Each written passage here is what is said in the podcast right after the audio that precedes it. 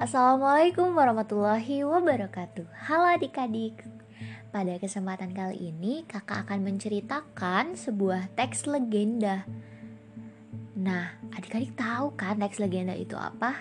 Ya, teks legenda adalah teks dongeng fiksi yang menceritakan sebuah asal-usul suatu tempat Nah kali ini berangkat dari cerita legenda di daerah Kabupaten Ambarawa yaitu tentang asal usul cerita Telaga Rawa Pening. Nah, yuk kita simak bersama ceritanya. Rawa Pening. Pada zaman dahulu, hiduplah seorang anak yang sakti. Kesaktiannya membuat penyihir jahat iri. Penyihir jahat menyihir anak itu sehingga tubuhnya penuh luka dan bau yang menyengat. Luka-luka baru akan muncul begitu luka lama mulai kering. Karena kondisi tubuhnya tidak ada seorang pun yang mau bergaul dengannya. Jangankan bertegur sapa. Berdekatan saja tidak mau. Mereka takut tertular. Suatu hari, anak ini bermimpi didatangi seorang perempuan tua yang dapat menyembuhkan penyakitnya. Ia pun berkelana mencari perempuan tua dalam mimpinya di setiap kampung yang ia datangi, ia selalu ditolak oleh penduduk. Mereka merasa jijik dan mengusir anak ini. Akhirnya, sampailah ia di sebuah kampung yang sebagian besar penduduknya adalah orang-orang yang sombong. Di sana terdapat orang-orang kaya. Jika ada orang miskin, mereka akan diusir atau dibuat tidak nyaman. Hal ini mengusik hati anak kecil tersebut. Pada sebuah pesta yang diselenggarakan di kampung, anak kecil itu berhasil masuk. Namun, orang-orang segera mengusir dan mencaci maki. Ia langsung diseret keluar. Pada saat terseret, ia berpesan kepada orang-orang itu supaya lebih memperhatikan orang yang tak punya. Mendengar kata-kata anak itu, beberapa orang makin marah. Bahkan meludahinya sampai berkata, "Dasar anak buruk rupa!" Anak itu merasa terluka dengan perlakuan orang-orang tersebut. Lalu ia menancapkan sebuah lidi di tanah dan berkata, "Tak ada seorang pun yang bisa mencabut lidi ini dari tanah, hanya aku yang bisa melakukannya." Orang-orang meragukan ucapan anak tersebut. Mereka pun mencoba mencabut lidi tersebut.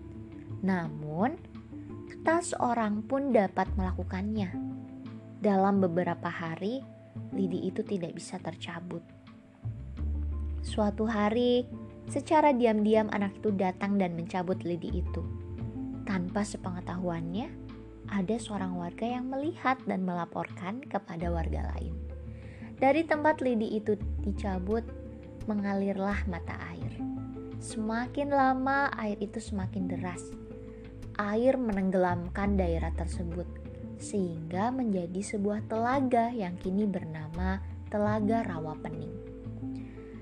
Tidak ada yang selamat dari musibah itu kecuali seorang perempuan tua yang berbaik hati memberinya tempat tinggal dan merawatnya. Secara ajaib, penyakit kulit anak itu sembuh. Namun, penyihir jahat yang telah menyihir si anak itu tidak terima dengan kesembuhannya. Kemudian, ia menyihir anak itu menjadi seekor ular besar dengan sebuah kalung genta di lehernya. Konon, bunyi inilah yang kemudian membuatnya dinamakan batu baru kelinting Kemunculan ular ini diyakini masyarakat sebagai tanda keberuntungan bagi nelayan-nelayan yang tidak mendapatkan ikan. Kini, Telaga Pening atau Telaga Rawa Pening adalah objek wisata yang sangat populer di Jawa Tengah. Tempat ini terletak di Desa Bukit Cinta, Kabupaten Ambarawa. Sekian teks dongeng fiksi berjudul Rawa Pening. Nah, adik-adik, terkait dengan cerita legenda yang telah diceritakan tadi, ini merupakan materi yang termuat dalam buku tema 8 di kelas 4 pada subtema 1 pembelajaran 1. Nah, cerita rawa pening adalah cerita fiksi. Nah, apakah cerita fiksi itu? Ayo, saat ini kakak akan menjelaskan lebih mendetail atau mendalam terkait dengan cerita fiksi. Yang pertama, kita masuk pada materi pengenalan terkait dengan cerita fiksi.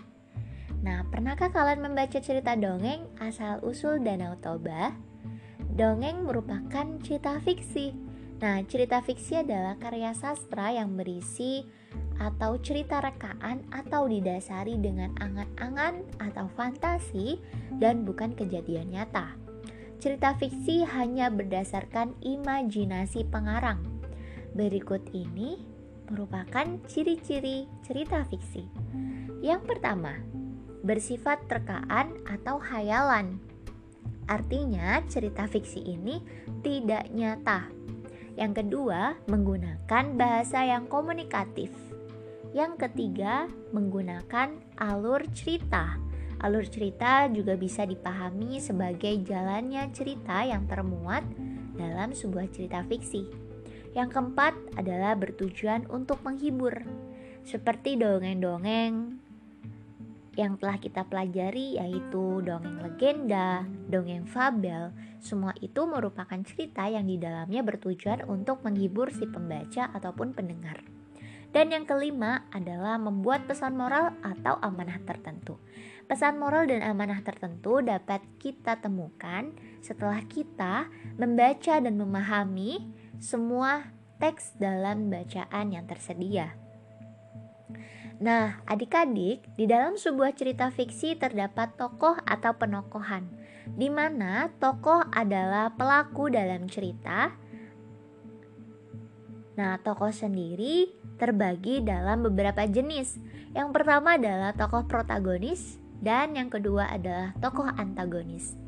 Tokoh protagonis adalah tokoh utama atau pelaku utama. Tokoh protagonis ini memiliki watak baik dan menjadi idola pembaca atau pendengar.